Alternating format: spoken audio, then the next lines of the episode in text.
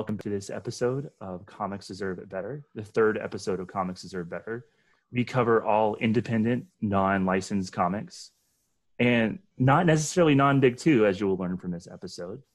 Um, so, this this week we are talking, our main course is Day Tripper by, um, so as many, to kind of backtrack a little bit, many of you know the second season of The Umbrella Academy came out this week on Netflix and I thought, you know, maybe we could cover it. It's a good it's a good series. But then I'm like, you know, maybe it's a little too obvious, especially coming off the old guard last week. So I'm like, Gabriel Ba is the artist on Umbrella Academy. What else has he done? And he has done an amazing comic called Day Tripper with his twin brother Fabio Moon. You may know from his work on Casanova, and also uh, Dave Stewart works in that book as well. So we're going to be talking about Day Tripper, and then a few different um, independent comics, everything from image books to a book from Singapore, self-published uh, manga. So if you if you like comics of all stripes, shapes, sizes, genres, this is the episode for you. Um, so to lead things off, we didn't. There wasn't really anything newsworthy this week, so we're going to lead off immediately with our uh, quick hits. So Brian, what was your quick hit this week? Uh, hello, everyone, and uh, my quick hit of is actually Ascender number 11, which came out on Wednesday. Uh, very important and very fantastic character from the the the Descender series, which Yay. is Ascender is a sequel to Descender, is returning, and it is everything that a fan of that character had ho- is hoping for. Is I love big brute characters with big hearts. And Don't spoil it too much. I'm so happy. that's all. That's all I'm saying is is that it, you know he, he, definitely lives up to that to that description. Just a huge heart on a big old dumb lug, like the way like Ben Grimm is, and and other characters like Metamorpho. You know, like those type of characters. So uh, it's definitely um, if you haven't read or or know anything about Ascender, definitely pick that up when you have a chance. Awesome. Yeah. And actually, just to give a little tease, next week, we're doing Descender next week. So if you, you're a fan of, of Lemire, Dustin Nguyen, all those guys, get hyped. Um, Darcy, yes. what was your quick hit this week? Uh, I want to talk about This Is the End, which is a kind of self published comic. It's available in, it's actually available from a newspaper, so you can go to the Straits Times, which is a Singapore newspaper. We'll be putting a link in our Twitter, which is CDB Pod uh, on Twitter. Uh, it's by Ho Hong Teng, uh, who is a Singapore comic artist and writer, but mainly artist. Uh, he's done 10 Sticks and One Rice, is kind of what he's most famous for, probably. Did the art for it's a manga. It's a coronavirus comic called This Is the End, silent comic. You'll realize I'm quite fond of these. Um, and it's just really spectacular. It breaks down these panels. It goes from like one big panel, two panels, four panels, and it's all about these little moments in the coronavirus and these little moments specifically in Singapore, but not only in Singapore. It's got visions from China, visions from Italy, all over the world. And it's really beautiful. Very sad, obviously, because of course it is. Yeah. Uh, but I, I really enjoyed it. Again, what I love, very accessible. And I think very relatable because it's something we're all going through. So uh, this is the end available on the Straits Times. Awesome. So quick question: um, How reading this um, this COVID this uh, newspaper comment about COVID? How did the experiences in Singapore differ from your own experiences in the U.S. and um, other people as you may know about? Just kind of curious. I don't think it was very different at all for me. I think because for uh, trying to it really didn't feel different at, to me at all because a lot of it is almost watched behavior the only thing i could think of was different is the food that was involved almost the food that was represented is not necessarily the food that we're eating. Um, the locations weren't all the same locations that I necessarily would have put, but then there were a lot of distant locations and it's like oh i've seen this place on tv this i'm i recognize what he's referencing because uh, you know uh, that's people singing out their balconies in italy. We saw that on television. Like there's a lot of it that's just we're all at home doing our at home things. A lot of what's being referenced in the panels are things we recognize from what we're seeing on TV or what we're seeing on our computers. So it was kind of really relatable in that way, even though it's from this culture that's vaguely foreign. I've spent some time there, but it's it's for most people because Singapore is a small place. Most people aren't Singaporean. Uh, it's a very foreign culture, but it's incredibly relatable because that idea of quarantine sickness is something everyone in the world's currently going through. Yeah, for sure. That, that's cool, and you can just go on a newspaper website and and yeah, I mean, new, newspaper comics. I mean, they were here before comic books, and they may very well be around after. I don't know. It's whatever. it's 13 pages long, all yeah. silent, so it's a quick read. That's awesome. Nice. Yeah. My my my love for silent comics is definitely growing. yeah, they're so great. Awesome. I really enjoy them yeah, I I think when I was younger, I'm like, I don't get it, but now I'm like, yeah, this is one thing comics can do that pretty much no other medium. I mean, sound film, yeah. It really ahead. allows you to cross cultures because you know, like language is a barrier, but with a mm-hmm. silent comic, you just have the art, and so that barrier of language kind of falls away, and you can cross all that culture freely. That's, that's awesome. Yeah, since it's something that everyone is experiencing now too, you know, it's universal. So it's awesome mm-hmm. that it's, it's silent so that it is universal when everyone mm-hmm. can read it. Agree completely. Cool. That's cool. Yeah. So my quick hit is a self-published comic. Um, it's on Gumroad. It's called My Life to Live by Chloe. Chloe is a trans cartoonist from Austin, Texas, and basically what I, I learned about this comic because um, this guy uh, Tom Shapira. He's a he's a comics critic. He writes for like the Comics Journal, a bunch of sites. Um, just had it out on Twitter, and I, I looked at it, and in, a big part of the big part of the comic is uh, the main character kind of reacting and seeing herself through different films because um, she because it's like a it's like a crime story, but like it's it's about a criminal who the main character is kind of like a Bonnie and Clyde criminal type who but she wants to get away from that life. But then when she's watching this um, Wong Kar Wai movie at a on a movie like I think just the novelty of seeing people at a movie theater and um, just right. It, I, remember, I remember that. yeah, and then I'm like, and then just and then and then then uh, Chloe takes takes a little bit of time to kind of break down the motivations of each like film goer, not just the main characters.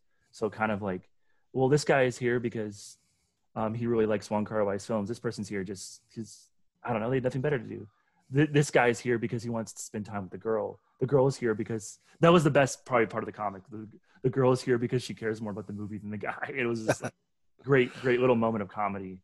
Um, That's awesome. Yeah, and she kind of has this, if like, I don't know, it's kind of like blacklight. Like it, it, would look really good in blacklight kind of style, really unique style. Remind me a lot of like like Sarah Horrocks and uh, Katie Skelly, kind of this new wave of like female cartoonists um, really kind of flat figures, but you, but the flat figures let you like identify with the characters more because a character like she's not, she doesn't have like some huge emotional arc. You're kind of meant to like. There's one scene where you just it's her like lines of her eyes, and you're kind of meant to like put your own like face in the eyes and kind of mm-hmm. he was going lots of like self identification going on. She's the reader's and, avatar. Oh yeah, for sure. And then okay, and then yeah and then but then there's like relationship too stuff too like there's a flashback to her and her um, her lover and like they have this this cool thing going but then it's also kind of toxic because the, the crime element but it's not preachy and it's nice and it's very it's very fragmented very disjointed um um kind of kind of french like i think that part of it's like the influence in the french new wave just lots of interesting images but um you have to kind of like this is one good thing about it being a comic than a film you, you can it's a 20 page comic so you can kind of read through it a few more times to get more of a clear picture of it versus like a film. You don't want to like you've you already spent two hours. You want to go back and watch two hours again. I mean, I don't. Maybe when I was like five, I would do that, but eh, not anymore. so yeah, so it also showed one of the strengths, and this is also her first comic ever. So um, that's been like kind of published. So I, I think I followed her on Twitter a while for like I just liked her art style and stuff. So it was cool to see because I'm like the name was vaguely familiar to me. I'm like, cool, that's that's a really good first effort, and it's on Gumroad for three bucks. So if you're if you're missing if you're missing movies and you just want to like feel intense emotions about connecting to art, um, it's worth worth checking out. And and then and even if you don't connect to this, the story, the, the art style is very very unique and cool. That's awesome. Yeah. Yeah, definitely. So moving on to our main course, um, I mentioned as I mentioned earlier, it's uh, Day Tripper by Fabio Moon, Gabriel Ba, Dave Stewart, uh, lettering by Sean Konot, and this this is a Vertigo book from 2010. Um, and you might be wondering, like, Vertigo is part of DC. Why are you guys covering it? Um, Vertigo, like, I don't know. I don't know what your guys' relationship with Vertigo, but Vertigo, like back, especially in the '90s, was like the only one of the few places you could go and actually make money and tell creator-owned stories. Um, It, exactly. It's it's creator owned, so it's very close to independent. yeah. So Long like, time I didn't realize it was connected, so that's my relationship with it. I didn't realize for a long time they were the same thing until I think I don't I don't know when I realized, but it was probably way too late. because because because I remember from the the pilot you were talking about reading fables, and that just seems so alien to Right. Batman and Superman. Exactly. It's so it's indicative that that shows exactly that Vertigo is not DC. It's it's you you would never know. It's it's the strange step cousin of of DC. Exactly. Yeah, I think Step I mean I, yeah, and I Step think cousin's a thing. I guess so. Yeah, yeah, I think- now. I have some. Yeah, they're, they're cool. I don't know. but uh, yeah, because like Vertigo started out. I mean, I, I don't. Vertigo is something I love to read about and research and stuff. And I mean, it started out as just like, you know, Swamp Thing, Sandman, Animal Man, Doom Patrol. These kind of on the edges of DC. But then then you had the Invisibles, Preacher, all these kind of. It, it gave these DC creators a, like a playground to do their own ideas. Um, instead of just writing Batman and Superman over and again. And and to kind of go back to, to what Darcy was saying about how different they are, um, I didn't know that John Constantine or Swamp Thing were DC characters until I read Crisis on Infinite Earths back back when everything was together, and I'm like, why is John Constantine in this book for like a page? You know, it's like that doesn't make sense, but then that's because they were once DC characters, now they are again. So it's pretty definitely definitely separated. Yeah, and and Constantine is a character that like I've always thought is better in his own actually real time aging Hellblazer world than Oh yes. being in like Justice League Dark or whatever. Eh, It might be controversial, but I I, I like him better in his Vertigo world. He's You may- definitely- yeah, Oh, I was just gonna say he's definitely two different characters. Um, and but I I do enjoy two the the two flavors of John Constantine. Yeah. I mean, I'm okay if you know Shade the Changing Man comes in and plays occasionally, but Yeah. not like Batman and Superman, please. Yeah. Oh, gosh. Okay, so move, moving on to Sorry. Day Tripper. So Day Tripper is about. um, I'm just going to give a basic plot um, thing. So Day Tripper is ba- is about this um, obituary writer named Braz. He uh, yeah he writes obituaries for living in Brazil in Sao Paulo, Brazil. And each issue is formatted. It's like kind of a slice of his life at different times in his life. So it kind of in an, and it's in, in a nonlinear way, kind of follows the progression of his life but each issue ends with his death in a different way. And yeah, I, I probably should have said this earlier, but we're gonna have spoilers for a ten-year-old comic in this. So if you haven't checked out Day Tripper, just go and buy it. I think it might actually be on sale in Comixology right now. So check it out. Um, yeah, check it out. Get it at your local comic book store. Get it at your libraries. A lot of libraries have it. I think this book was when I was doing a little background research. This book was the um, common book in 2014 for all incoming University of Tennessee freshmen, which I thought was really cool. Like I'm not going into college and this is the first book you read, like that would be pretty awesome. That would be sick. Yeah, But uh, good start. yeah, so that's that's kind of like a basic um, kind of plot outline. So uh, Darcy, what did you uh, what did you think of Day Tripper? Kind of general thoughts. I really enjoyed it. I kind of take the stance that anything I cry a whole heck of a lot in is probably pretty good, and this is one of those I cried a whole heck of a lot in. Uh, there were kind of chapters I liked more than other chapters. I really enjoyed. I think it was, I think it was chapter two, which is twenty one. Um, a whole lot. Uh, the trip to Salvador uh, with uh, Bras and Jorge when they went to uh, the beach and kind of celebrated Yemanja's Day. That really, I really, really enjoyed that one. I didn't know that was the festival in Brazil. It's very similar to a festival in Thailand called Loi Krathong. It's basically in Thailand, you kind of put a lotus flower on a, a kind of they kind of put it on foam now. It's probably not what you used to put it on, but now it's kind of put on like planters foam, that green planters foam, and you stick it in a lake or on the ocean and you put candles on it and you kind of like send it out to the water goddess with your wish. And so I'm seeing them do this in a comic and I'm like, "Oh, that's, you know, that's the same thing. It's basically the same thing." And so it was like this wonderful moment of like cultural connection for me. This is a holiday I've been celebrating for years now.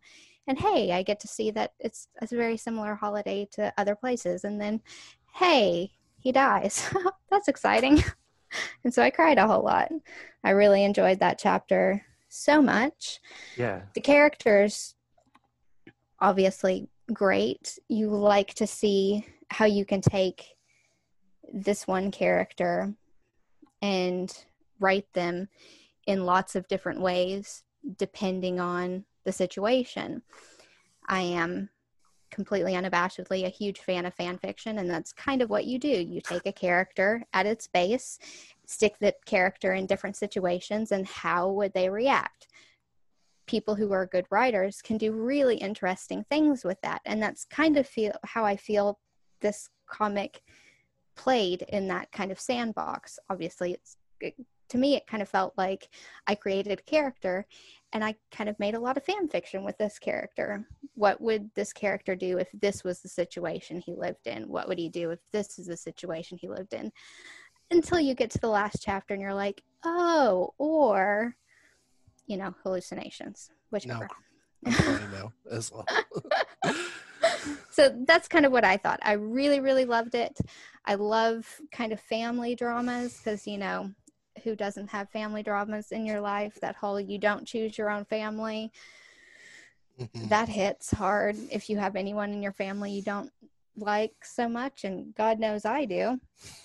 So, yeah. I really liked the the chapter where they went to the the house in the country and and Mm. they introduced all the random all the random relatives and Mhm. it's just the way Moon and Ba draw this set up the scene and they just like kind of instead of going for their usual poetic pure like poetry uh voice they just are like yeah there's a few guys. Yeah you're not gonna remember them they're not gonna they're not gonna show up and like they don't they're not saying this um like explicitly but you can you can tell like okay yeah these are these are just side players. They're like the people like i, I don't know like uh, uh, on my mom's side of the family we have like these like deep cuts of cousins who like i know who they are i'll recognize them when they they uh, pop up on facebook every now and then um for better or worse mostly worse um but then i but I, I like i don't have like a deep understanding of them just like i didn't have a deep understanding of those cousins compared to Braz and anna and uh, benedito and aurora and, like you really get to know his family throughout this book Abs- absolutely. only thing I probably didn't like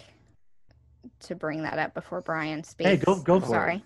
yeah No worries. uh, is his older sister in that chapter in chapter 11 where was she in the rest of the book that was so weird exactly the same thought I had with that too. It's it's like yeah, there's no mention of her in any other chapter.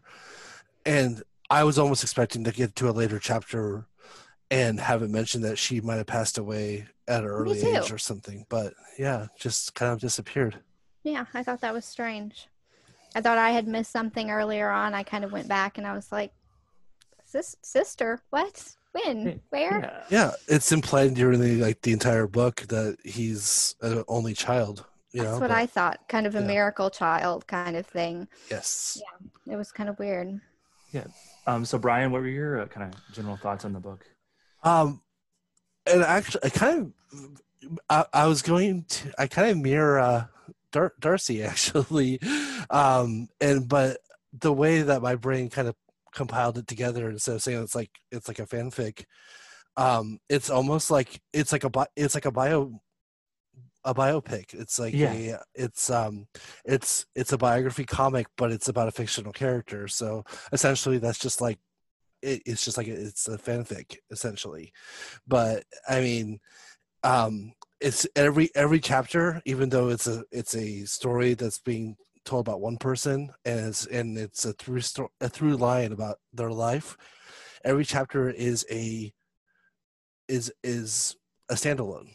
You you could just pick up one issue of this book when it was all floppies and you you would get a full story.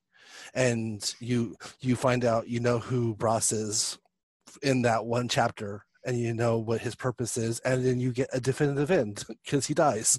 So it's it's definitely a, a very interesting way to tell a story because it's you know um i I'll, I'll probably get into my theories about why there's a death at the at the end of every chapter in a, in a little bit but um you know i just i just find that a very interesting way to tell someone's story because death is you know like in tarot cards death is change it's not the end and so that to me i guess i'm now talking about what i was what i was thinking is that that the reason why he dies at the end of each chapter is because it's a monumental part of his life and he's a Mhm. different he's a different person at the end of that chapter so it's the death of the old Brass and Mhm. now it's the new Brass and so because you know there's the chapter where he sees his future wife and he go and then he's running back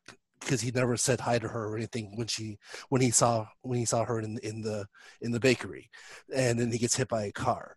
And so that's obviously he didn't get hit by a car you know in in the actual narrative of the story but in the in the chapter he does because that's the end of Bros then. And now there's the new Bros and that's the Bros that is courting or falling in love with this woman that he saw. Yeah, I feel like yeah, it's like different. Each each issue is like a different. I mean, yeah, it can definitely be read on standalone, which is why it's so accessible. Which is why I think it's being used in college classes, and there's there's a decent amount of academic literature on this comic, which made me really happy. Like uh, like Latin American um, journals and stuff, uh, South American literature journals. But um, but yeah, just like each each issue is just like a different stage. You have Braz the writer, Braz the dad, Braz the young man, Braz the friend, Braz the uh imp- like the I love the I love the issue with the, the plane crash where he just digs into like his empathy and just gives each Mhm. each uh, person like just the perfect sending off and um and it, it- they and you know moon and Ba do use that device that writers do like wow that's so profound like that kind of patting on the back thing like it but but you know it's just it's just they connect you on such a deep level like you don't even mind it and and that's honestly like And they kind of hang a lampshade on it because he's like, but I'm not feeling it. Like, yeah, it's amazing. Everybody's saying it's amazing. And he's saying, but I don't actually feel it inside. So there is kind of like everybody else is saying it's amazing, but I don't actually kind of feel it. So, Yeah, it's Right. like tragedy. Like you know, I've I've heard you know a lot of people that go through a, a major tragedy have basically uh, they almost disassociate themselves, and so he's writing this beautiful stuff that's probably in his heart, but he doesn't even realize that he's feeling this at this moment because of what's going on in his brain. which is kind of in contrast like with his his dad benedito who's like this he he's very much the you know um the the the, the male genius novelist who sits there and waits for inspiration he sits under the tree doesn't give a shit about his family or anything and waits for inspiration to hit sitting there with a blank notebook while his kid is pretty much ro- well Braz is roasting him, um, and then and then like there's just always like like even especially in the earlier issues like there's all kinds of like I see lots of like things when I think of like Picasso and all these like writers when you dig into their biographies or womanizers they're just they, they created great art that you know resonates with people but they're just like terrible people. And Terrible and then people.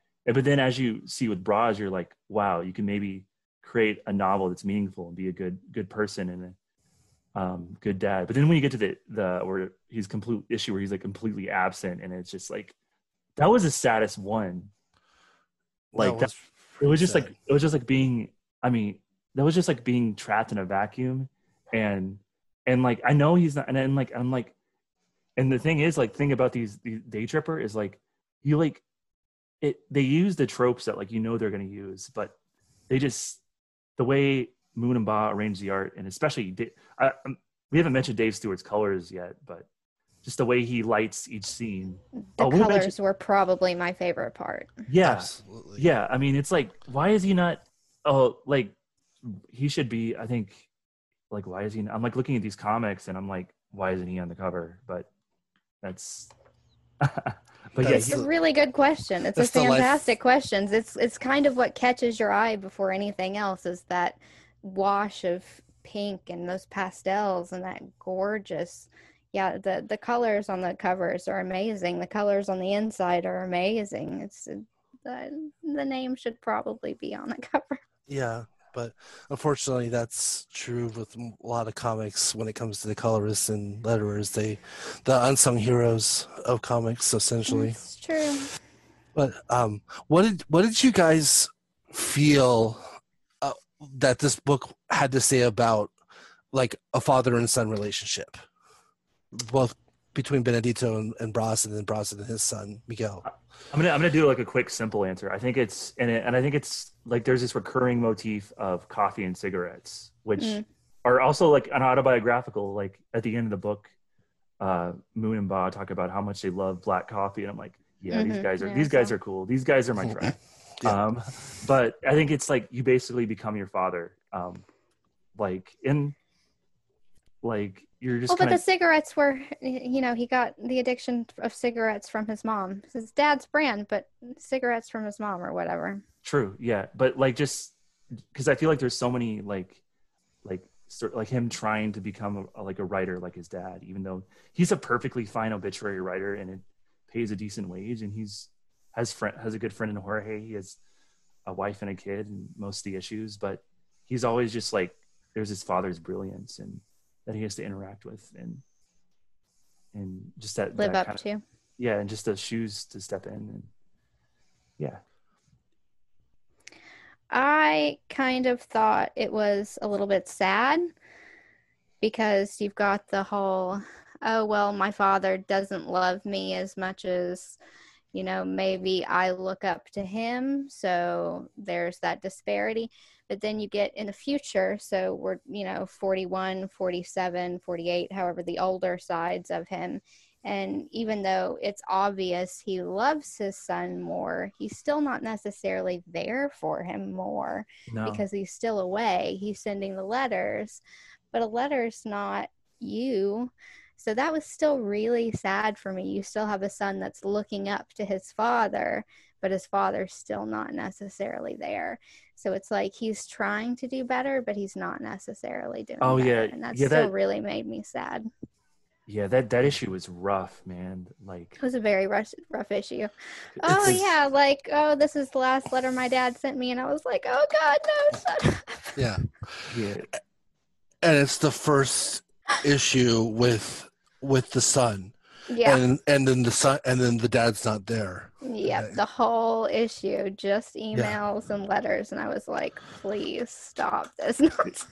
because because yeah, because you that was get a hard one for me. yeah, because you get that Oh, previous absolutely that previous issue with Miguel, and it's just like a whole Mm, it's a whole endeavor. It's a whole like it's just that the whole issue is like one giant chase, and it's just you can feel like his heart giving out at the end, just like his father.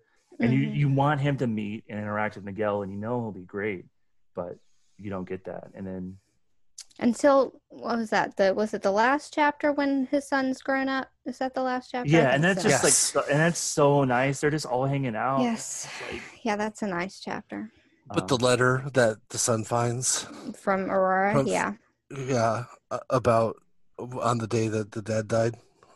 Oh, yeah, yeah, definitely. Just there's, I mean, there's definitely a lot like like Logan was saying, like a lot of tropes used, but they're tropes for a reason because they work. they're tropes for a reason. Exactly. There's nothing wrong with them if they're done well. Yeah. So no, um, ac- actually, um, the we mentioned the relationship with his friend Jorge. who- eh, Jorge, yes, and who's a major part of this book f- for the first half, and then just disappears for reasons afterwards. And um, I found personally found it very, very suitable that the chapter, the way he dies, when he goes to find Jorge, who disappears off the face of the earth, um, is by Jorge's hand. And and that that's because essentially i mean there's a lot of heartbreak in life and but one of the biggest heartbreaks in life like is like the best friend when you're no longer friends with that person for one reason or another. Because like you know as as mentioned before family you know you don't choose your family but you choose your friends and you choose the people that you love you know after you're you're born that are not related to you essentially. And so um and that you know usually a friendship is like your first love you know like not obviously not romantically but you know platonically Mhm. i mean it's it's a love so the fact that he's stabbed in the heart by his his best friend or former best friend is absolutely a huge symbol and it just it kind of stabbed me in the heart as well as someone who had gone through that before Yeah, yeah. That that issue was so that issue was so primal, and I mean, because like you like you think, oh, cool, road trip, fun, but then it's just like you get Moon and Ba and Stewart just delivering the just the bleakest desert, and and then and the thing is like he like as we go back to like the whole fan fiction thing, like the the way Moon and Ba write Jorge is like he's like the you know the gregarious kind of fun fun loving loose enough guy from the previous issues. Like by the way the people at the hotel talk about him like that's that's the jorge we know from previous issues. But then you just you see the dark side of it that he just completely he like maybe was a little too free and then just ends up just completely and then moon and ba you know like that some of that like kick in like horror movie mode and they like draw him like as like a red like a not like a zombie so much but just like a revenant a pure just blood seeking creature and just no humanity. And it's just it's so sad to see such a, a vibrant character like a character who you who you warm warm to like in issue one. You're like oh bras he's all stuck in his head and like blah blah blah. Then mhm. jorge is just like hey you want to get some beers? And he's like openly talking about racism in brazil. And then issue two like he's just he's the guy who helps bras get out of his shell. He's like the Yeah. extrovert friend of the introvert kind of deal like to to simplify it. But then yeah and then you just, your heart is completely broken. But it's just set up so well by the landscape. It's the opposite of the the vibrant in issue two as darcy mentioned earlier which is one of my favorites too by the way um that vibrant water world you're like in the desert now and it's a complete opposite and I don't know. It was kind of my least favorite issue, I think, just because of the way the death was handled. Like, I would have preferred Bras chose to die with Jorge because it was like a death of friendship. Yeah. Like, friendship killed him was the way the the the way it ended but that's not the way the death the death actually occurred. It was a murder by a Mhm. person who'd gone crazy and that actually wasn't kind of a death of friendship. That was the only one that didn't really fit for me. Like if if i were to rewrite it which i'm not a good writer and that doesn't make any sense and it's a horrible thing to say and i hate it when people do it but i'm going to do it anyway uh, it would be more like you had at the beginning like when he first saw him where he had kind of uh, when he first saw him in that issue where he was kind of despondent and he was you know like looking forward to seeing him but sad and you oh i read your book blah blah blah eh, but when he just flips on a dime like that and goes crazy and starts killing himself and then kills him i don't know it just didn't really i mean i was sad because i was sad the whole book i cried a lot but it didn't work for me the way the other ones did i would have preferred i don't know he started killing himself and then it was an accident that he killed him the fact that he did it as a murder just didn't work as well for me I Yeah, don't, I don't know why Yeah, because I, I feel like like I think I, I touched on this earlier, like and it's kind of connected to what you were saying. Like Ba and Moon are definitely going more more more genre mode in this, more Mm. horror. um, Yeah.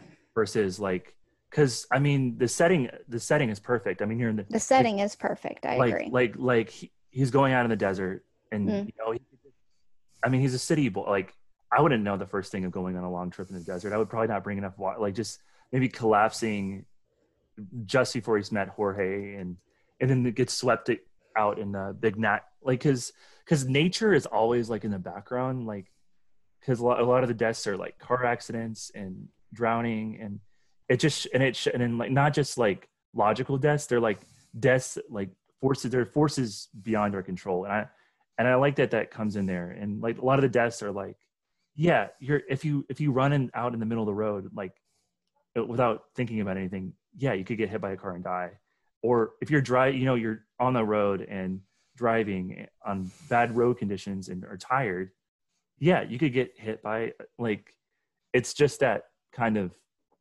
I don't, it's a, it's a little bit of like hubris a little bit. Um well this and and yeah you're right. And the the ending of that issue didn't kind of connect to that as much. It was more like i don't know.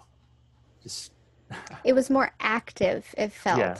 Even though Yeah. he wasn't the one acting it. The rest of them were kind of wrong place wrong time. Yeah. Whereas that one he put himself there. Exactly. Maybe Yeah. maybe that's the issue? Yeah active versus passive. Because like because early on like he does get shot in the head.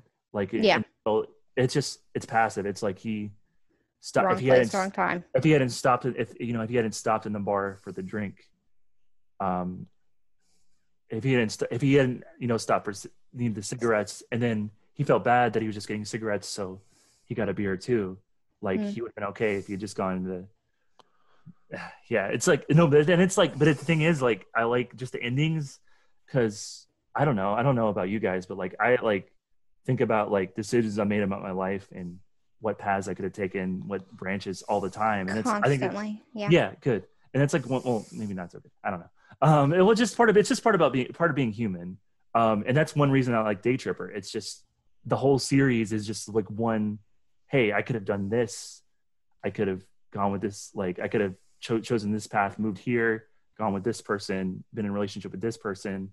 And it's just the whole series is exploring that. And it's like that's so cool. And it's like very like i mean when like it's this this comic is really easy to describe to people. Like I just I gave the one sentence pitch to my parents before this, and they're like, interesting. Um, but it's also just so human and like underneath, it's just about life and death and big stuff, and yeah, No, it's and once again, it's death. you know how that that kind of hammers home everything. Um, we were just mentioning the first the first issue, the way you know before uh, the way he dies, and uh, you know he, he gets killed in the bar, and this was before I I didn't know anything about this book. So after the first issue, he dies, and I'm like, okay, so this is going to be one of those afterlife books where, you know, and so and the, and the way chapter two opens is there's like a heavenly creature, like a like like an angel essentially, like like beckoning him to to come to to, to them, and so I was like, and so the fact that then he, he wakes up and it's just a dream, and he's 21 instead of being almost 40 in the first chapter, you know, it's like, oh, okay, like is this a flashback, like, or what's what's going on? So I thought that was a really interesting way to introduce that. Not only is he going to die in every single chapter, but you know like every chapter is going to be a, a different age and you know essentially a day in in, in that life in, in of that age Brian, I'm actually really jealous that you didn't know the premise of this book. I didn't Going either. it- Oh, oh, I'm jealous of Had both no of you clue. because because I think I uh, comic site I edited about four uh, now defunct site like four years ago. This this guy wanted to write about it, and I'm like, this is the coolest book ever. I need to read it, and of course, I never read it. I'm just like, this is just the most amazing concept, and and then when I finally read it, I'm like, it lives up to the hype. And but then- but you guys came in like Brian comes in like, just- I'd seen art, but yeah, I'd never. yeah. That's just that's so cool that you guys just came in completely just clean. Yeah, I pretty much thought the same as Brian at the end that it was, you know, go back, try again kind of thing, yeah or that you were seeing other options that your life could have taken at the beginning of 21. But, you know, at the end of 21, you figure it out pretty fast. Yeah. But then you get to the end of the last one, it's like, okay, was all of it hallucinations he was having of different choices he could have made and how would they have ended? and he doesn't die at the last the last chapter it's the only chapter he doesn't die and that's the one that you expected him to die in Does he still get a he's he's just he's, obituary at the end though? he, i don't know he's stand i know he's just standing there yeah, he's the he he sends out another uh uh gift to the water goddess or whatever, but Yes. does he is there an obituary at the end? i might like have a missed you that. blah blah blah husband, father. Is there not one? I can't remember. I'm, I'm I'm pulling it up right now. yeah I'll Um, put- yeah i i might have missed the obituary part but i i just noticed just physically like Yeah, he he did survive it yeah because that that was one of the last panels was him sending off and standing in the water as he sent off another offering to the water goddess. yeah, I think it's just it's like the last page is just pure blue silence, and I mean, and you just get the most profound like make the best out of life, and that's the big secret. That's the miracle, and it and it, and, it, and then just that last panel the star kind of takes you Mhm. back to his birth uh, on the Mhm. blackout. I know it's like it's like it's so interesting. Yeah, he does. Yeah, you're right. He doesn't die at the end. He he lives. He I, I don't know. It's I- like the ending. That's the thing. Like the ending is like it, it works, but it's not like it. It's it's when you like yeah like I'm literally I read this yesterday and I'm returning to it right now trying to read more things into it. I know like I know it's this is kind of crass to say, but this book has replay value. Like it's definitely Mm. one that a few months down the road, or even just like reading a random, it's like one of those things you could just read a random issue and get new things out of it. Because like at first, like when when he's running after that girl, I'm like, oh man, are we really we're we're, we're gonna double down on male cartoonist's favorite trope of manic pixie dream girl? But then I'm like, oh, they have a nice loving relationship. Okay, Yeah, and and especially, and I was kind of, you know, like we were mentioning before about the like father like son kind of trope that that, that is there. However, at the same time, there's definitely a trope of like the next generation. The goal of the first the generation before that is to make the next generation better than they were before, and the fact that that woman, the the person that he falls in love with in the bread store, Anna, um, turns out to be the love of his life and they stay together the, for the rest of their lives. And um and benedito ben, excuse me benedito has a has a, a, an affair you know? And like yes he stays with his with with um Bras's mother but uh, however there was you know a, t- a time of infidelity. And and i almost was like kind of cringing, thinking, "Oh no, th- does that mean Bras is going to have to go through the same thing and and have a moment of infidelity?" But no, everything about their relationship is just like is just loyalty and love, and that was just great to read. You know, Yeah, I was You- afraid of that all of chapter the 41 when he was missing the whole chapter. Oh, I Oh, was chapter like, eight, Oh me too. God, is is he is he cheating on her this whole Yeah. time? No. yeah, she's you know, with yeah. son. Yeah, yeah. I was afraid he was gonna fall into like rock star writer tropes, but I Mm, think I think I think like I love I, I don't know. Like I love Moon and Ba's takes on fame, and just like I, I love when when they're talking about like it was awesome and it was it was an amazing like this book just has little scenes that an entire book could be written around like around them like the scene in the airplane where people were like asking for his autograph and like already like him and he's like these are my fictional friends like they don't know me as a person they just know my book and i just i just think about people i don't know especially in the, the age of social media just people think they know everything about their favorite writer their favorite Yeah. artist um and they, they think they like oh we'll already be such friends because i like his books and I like their books but no like you don't know that person like i mean like you, you don't i mean you just know their work and it's it's crazy Exactly. No, it's it's so relatable because it's like, yeah how many times have you thought like, oh, my friend, the comic book writer, you know, it's like, oh wait, no, he's not my friend. He's I just read their stuff, you know, like it, it definitely happened. Or even like with with podcasts. I mean, like, oh yeah, we were talking the other day with my friend about the. No, wait, no, that was a podcast. That wasn't a friend. It's like I wasn't there, you know. So it definitely happens.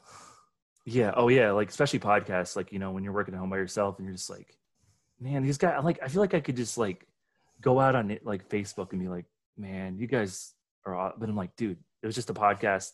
It's probably scripted. I mean no. no i don't know. Like it's an it's an act i mean. Yeah. well yeah because it's like it's like i met a lot of cre- i know i don't want to name names or anything but like i met a lot of like comics creators at conventions and stuff and they're awesome live up to the hype maybe even cooler than the hype. But then some i just like kind of just have like it's not like they're rude it's just kind of just like you know they've seen a lot of people it's been a long day they just want to sketch They're at work. just- yeah Exactly. It's not a convention. It's it's a job. yeah well that's that's why like it is a convention and it is a job. Yeah, yeah, yeah. No, but it's a, it's different when you're on what side of the table. Right, and that's that's why I don't like. cele- That's why celebrity autographs are just so hollow to me. It's just like they're just putting on, you know, they're just putting on to make some extra money when they're not filming, or they were famous, but now they. It's just, it's just like it's like the artifice. Um, I, I can see past it, and I'm like, and people were like unironically bragging about autographs and stuff, and I'm just like, and I don't want to, you know, be a be a killjoy, but I'm just like, guy, it's just like it's so it's so fake, and it's it's like it's like it's like it's like how strip clubs are fake and it's like everything's just fake and and and to go back to the go back to day tripper like that that scene really nails the artificiality of it Yeah, uh, it's the, it's the, more the the fan creator relationship it's more the moment that you share with the creator than the, the, the actual signature. It's you know like to me like going to conventions and stuff and seeing my the creators I love. I I have things that are signed or sketched by them and I I love them, but at the same time it's like I have a story like oh me and this this artist talked like an hour about this TV show and that's that's more awesome to me than than like anything that they could have given to me. So yeah it's yeah but that but then at the same time that's the most the person who finds that the most awesome is myself you know so that's just my own treasure essentially because you know it's like showing someone the your vacation reels of your you know like like oh, that's great but i wasn't there so i don't really care. Or, or or tell or telling people your dreams. I mean unless unless you're some big time astrology person like then then tell then those people eat that up. Like that's their their go-to like yeah. that stuff feed, I mean that stuff feeds them but but if you're you know it's just like a someone you have a casual relationship with it's just like can we talk about anything else? Like what's the weather like? Like yeah um yeah so kind of um did anybody have any kind of wrapping up thoughts about um day tripper I mean, i you know let's let's talk about dave stewart's colors more um okay for sure. They're gorgeous. I love the color palette.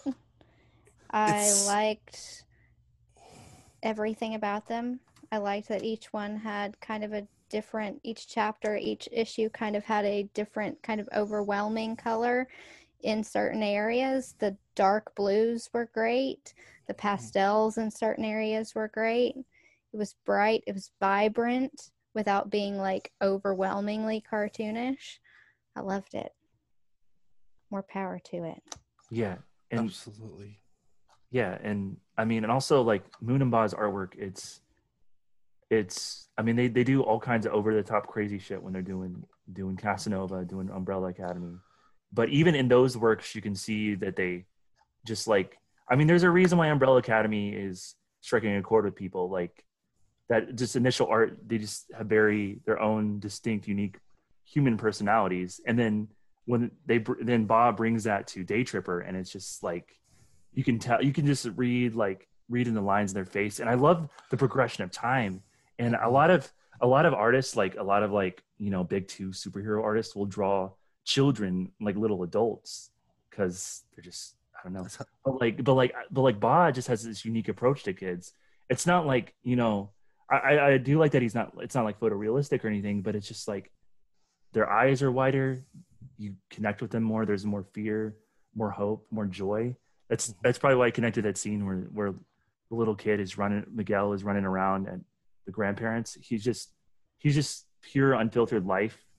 Like every other weekend is just like a holiday to him. He doesn't have to worry about writing books and in relationships. He can just play hide and seek and in this big sprawling because he lives because he lives in Sao Paulo. It's a heavily popul- dense populated city, and he can just enjoy kind of his holiday without the underpinnings of it. And yeah, that's that's just like a random thing I like about Gabriel art. It's just like his approach to kids, and it's just like a weird, oh. cool thing. I don't know.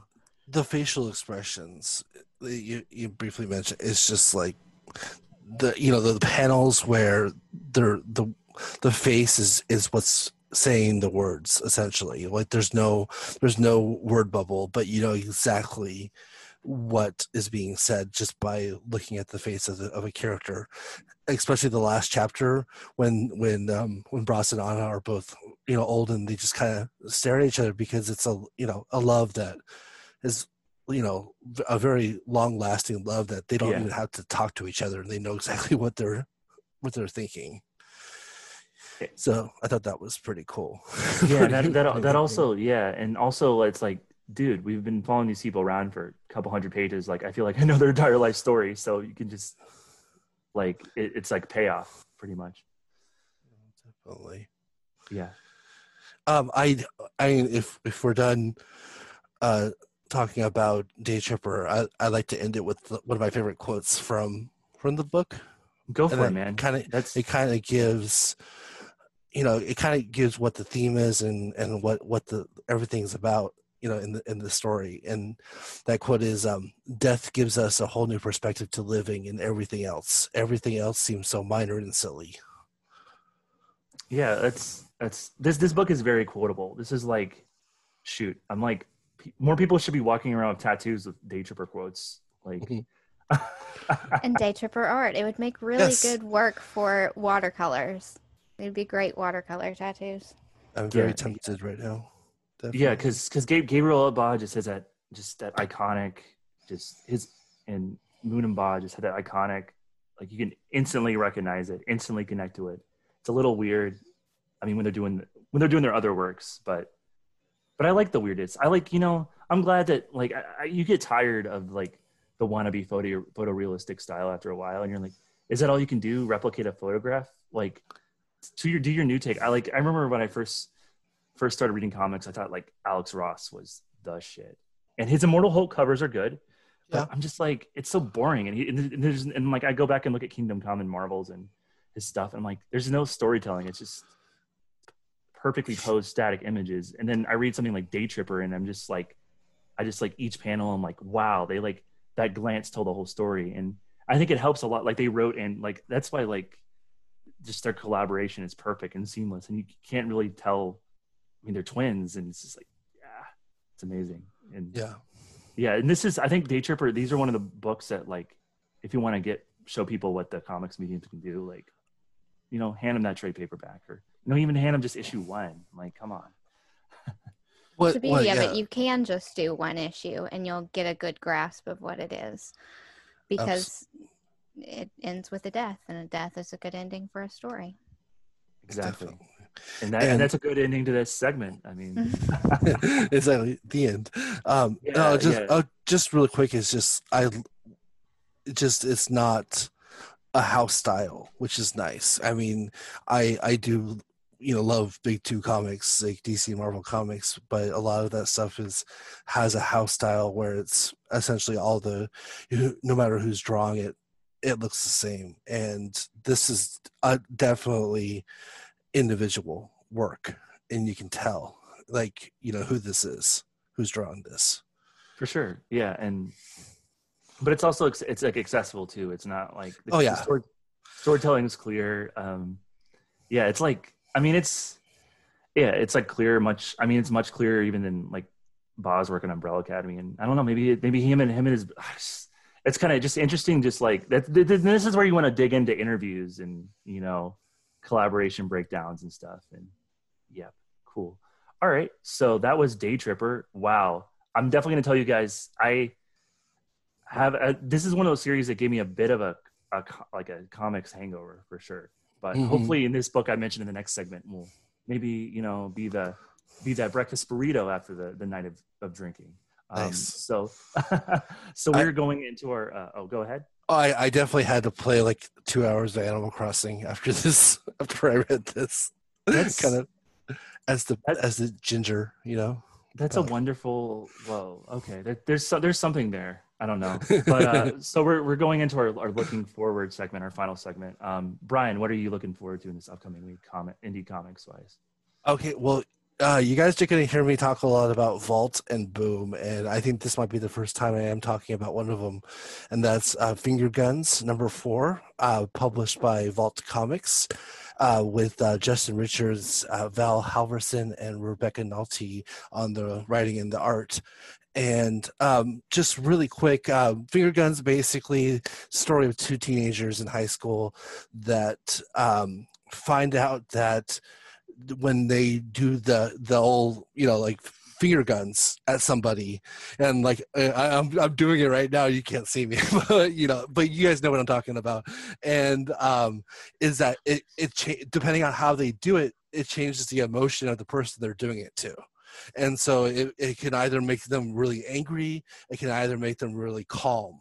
And so it's uh, they find out from each other that they that they have this power and then they kind of start talking to each other and each of them have a a very all true common all, unfortunately two common uh, situations in our lives that are not pleasant for a teenager. One is essentially a latchkey kid um, whose whose parent is never home, and he basically just stays um, by himself. And the the parent comes home when after they they fell asleep and and the and the other um and the other the other person is part of an of an abusive family both um mentally and and as well as physically. And so they these almost superpowers that they have almost seem ineffective to what's really going on in their lives so it just kind of has like a nice juxtaposition where you feel whenever you read a story about someone who has power they use that power to they have the ability to change their life but these two characters even though they have a, a great power and an immense power are are still powerless because they're teenagers. Yeah. Yeah that's that's cool and I like it's a good it's a good approach instead of just going the the old school the spider-man route even the you know the stranger things paper even Stranger Things route, giving the kids like powers and like having them wreck shit in front of the adults. So yeah. that's cool. I read the first two issues of Finger Guns and I really enjoyed it. Um, and it, it has really good, clear, iconic art. So yeah, definitely yes. catch catch it up. And, and and Vault's a good like Vault has it is it is a solid like genre publisher. Um, and I yeah like I, have read I've read a few Vault books and I don't think I disliked one yet. So and that's that's a I mean that sounds like you know kind of that's a that's a compliment in this kind of publishing landscape for sure. Um, so Darcy, what was your looking forward to book this week? I am going to put forward uh, Akatsuki no Yona or Yona of the Dawn. Uh, American publisher uh, Viz is putting out uh, volume 25 this week. Uh, if you're reading it in Japan, I believe we're up to chapter 194. Uh, in America, if you're reading it in properly published English versions, uh, we're at the uh, Xing arc. So, very exciting stuff. Princess Yona is once again having to deal with Suwon. This is a really super exciting adventure comic. Um, basically, you have a princess who has to uh, has huge significant problems is forced to with her bodyguard leave her castle and go and do all those fantastic things a girl led uh, manga has to do when she's a princess who gets kicked out of her castle. She has to go learn how to fight and be a complete and utter badass. And she does that. And it's a great series. And we've gotten uh, volume 25, where we're at in the series in America, is a great section because she's forced to confront a lot of really hard things that she's kind of been avoiding for a lot of the series up to this point, uh, namely her cousin, who is kind of problematic for her. So it is very tense time in the storyline. Um, and it's kind of come back around where we're at in the Japan section right now. She's also having to deal with her cousin. Same thing. So we're kind of got some parallelism between the hemispheres and where we're at in publishing. So very exciting, no matter whether you're reading in English or Japanese. Look into it. Great series. Great yeah. art. Yeah, oh yeah, the art's really good. Um really costuming fantastic. It's by yeah. uh, Kusanagi Mizuho, and she does. It's uh, not really a Japanese costuming style. It's based on uh, Korean traditional costuming, and it's gorgeous. Oh, very cool. Yeah, I read the first couple volumes, and it's it's awesome. It, lots of political intrigue. If you you know, if you're it only gets better. Yeah. so it's good stuff. I mean, yeah. And it's really good action if you're like, oh, I just like shojo kind of stuff and girl led comic. Blah, blah, blah. It's tons of really great action stuff. So nice. if you like a romance comic, it's got kind of that stuff. If you like an action comic, it's definitely got that stuff. It's an adventure comic because she's on the run a lot. It's got all of it. It's exciting. Yeah. Your your description kind of reminded me of Princeless. Would you say that it's a similar? lot like Princeless? Yeah. Oh, very cool. Mm-hmm. I love that book, so I definitely have to check this out. Yeah, it's pretty good. And then my looking forward to the aforementioned Hangover Cure is uh, Ed Brew. Recently, Ed Brubaker and Sean Phillips and Jacob Phillips, who's doing colors now um, for them, released a new um, standalone graphic novel novella, whatever. I don't know how they're calling it these days, um, Pulp, mm-hmm. and Pulp, not the not the not the band that did Common People, but yes, good band. but it's about um, it's just like on. I've like I've not read it. I have a PD. I have a press copy on my desktop right now, but I it's like all the things I love about Brubaker and Phillips' work in one standalone package. Like I love that they are releasing it just as a novella and not ongoing. It's like a really cool publishing model. But to get away from that in the actual story, it's about a, a pulp writer uh, who writes westerns living in the 1930s New York. And also he this pulp writer also has some kind of a history like living on the frontier too. So it's just like this wonderful mashup of western and crime genres with a little bit of noir because I mean it's Brubaker and Phillips. Of course, there's going to be noir stuff going on. There's going to be you know a lot like beautiful, like beautifully illustrated like I mean, pulp paperback style art and use of shadows and like it's going to be in there. But I'm just really interested to see like what what they do with the Western elements and and yeah, it's it, it looks it looks good and it's like and it's a whole story and you can just beginning end get it. It's awesome. And Jacob Phillips is a really good colorist and honestly, he's becoming a really good artist in his own right on that Texas blood. He like yeah at first i'm like oh like nepotism maybe but i'm like no like it's you know sometimes like like like andy, andy and adam kubert i mean yeah. sometimes you know you're you you know if you spend every day living like being raised by a master at something like you might become one too and it's it's especially in such a tightly contested field like comics like so yeah so yeah pulp i'm excited. Like a lot of people are excited. I'm not the only one. Um yeah like like Brubaker and Phillips are like, yeah, they're when you when you read their books, like you're always in for a good time, um, for sure. Uh, Do you guys have a favorite Brubaker Phillips collaboration? Just curious. Um, Kill or Be The most Killed. controversial opinion. Oh, go ahead. oh, oh, just Kill or Be Killed for me is was great. Supernatural and noir is is, is was, was wonderful. Yeah, and and then little vigilante, like old school vigilante, none of this superhero bullshit, like Mhm. 70s, like Death Wish stuff. So yeah, it's it's like kind of un- Kill or Be Killed is kind of underrated, and I think they're making a TV show out of it. So Of course. because Brubaker's a TV I've heard guy. that. Yeah, and Brubaker's a TV guy, so it might actually get made. So and Darcy I don't really like Brubaker. at all, none of it, Mm-mm. none of it. Everything I've everything I've read, everyone's like, "You'll really love this. It's great. You'll really love it." And it is a struggle for me to get through. And I know I should love it. Like it's one of those things I know I'm supposed to love. He is just a wordy motherfucker, and I can't do it.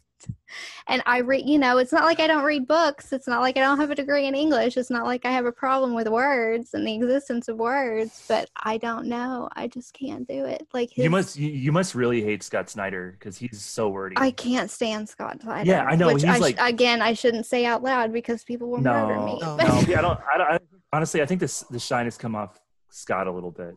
Um, I'm, he- not a big- I'm actually not a fan either.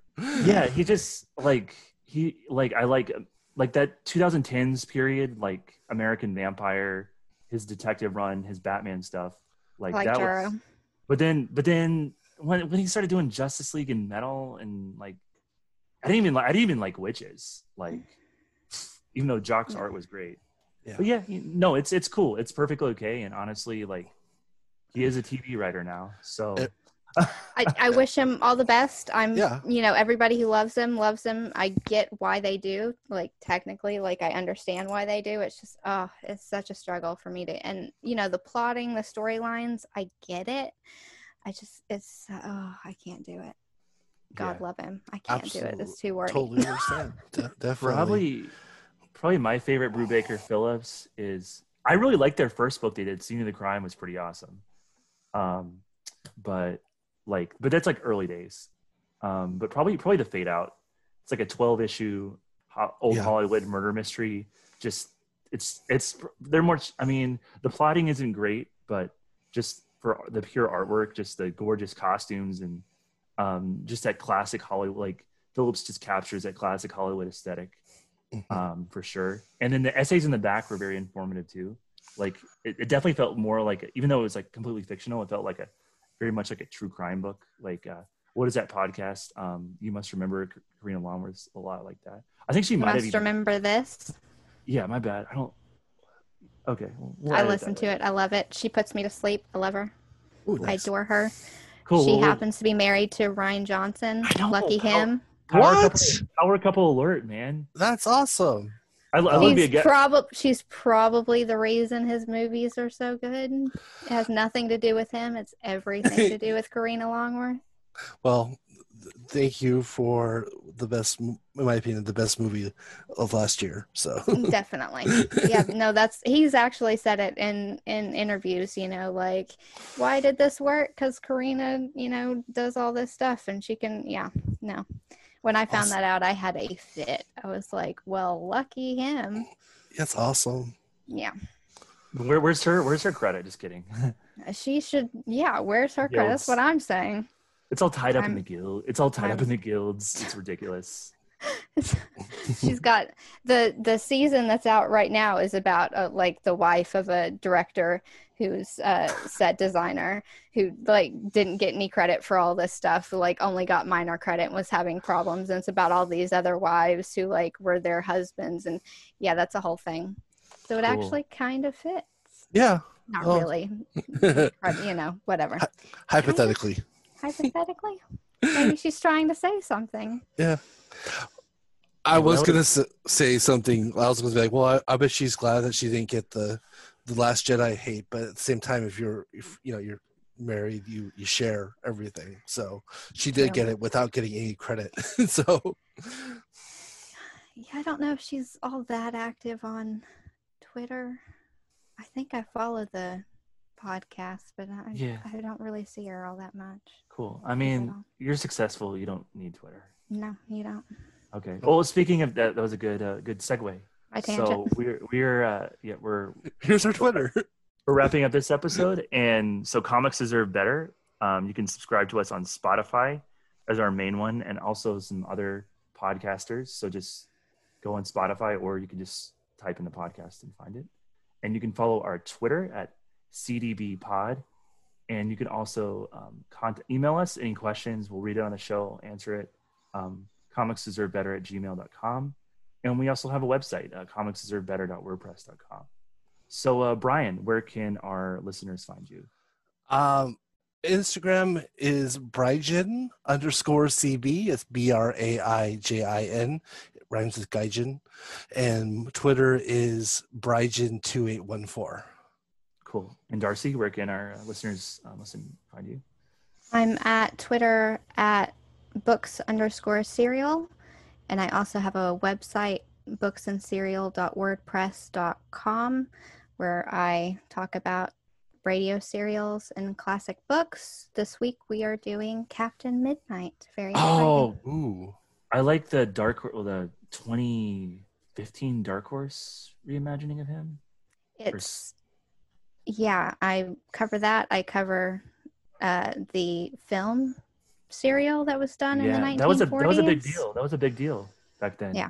he's a cool Yeah. character for sure. He's a Uh, he's a very interesting character. I like him a lot. Yeah. And he's who we're doing this week. Nice, nice, very nice. And you can find me at uh, Midnighter Bae, B A E, on Twitter. And you can find my writing about comics on uh, Graphic Policy. So that wraps up this week's of Comics Are Better. And we're doing Descender next week. So come back for a little more, more. Sci- we're moving from magical realism to sci fi. So if that's your bag, you'll, you'll really enjoy next week. So keep reading awesome indie comics.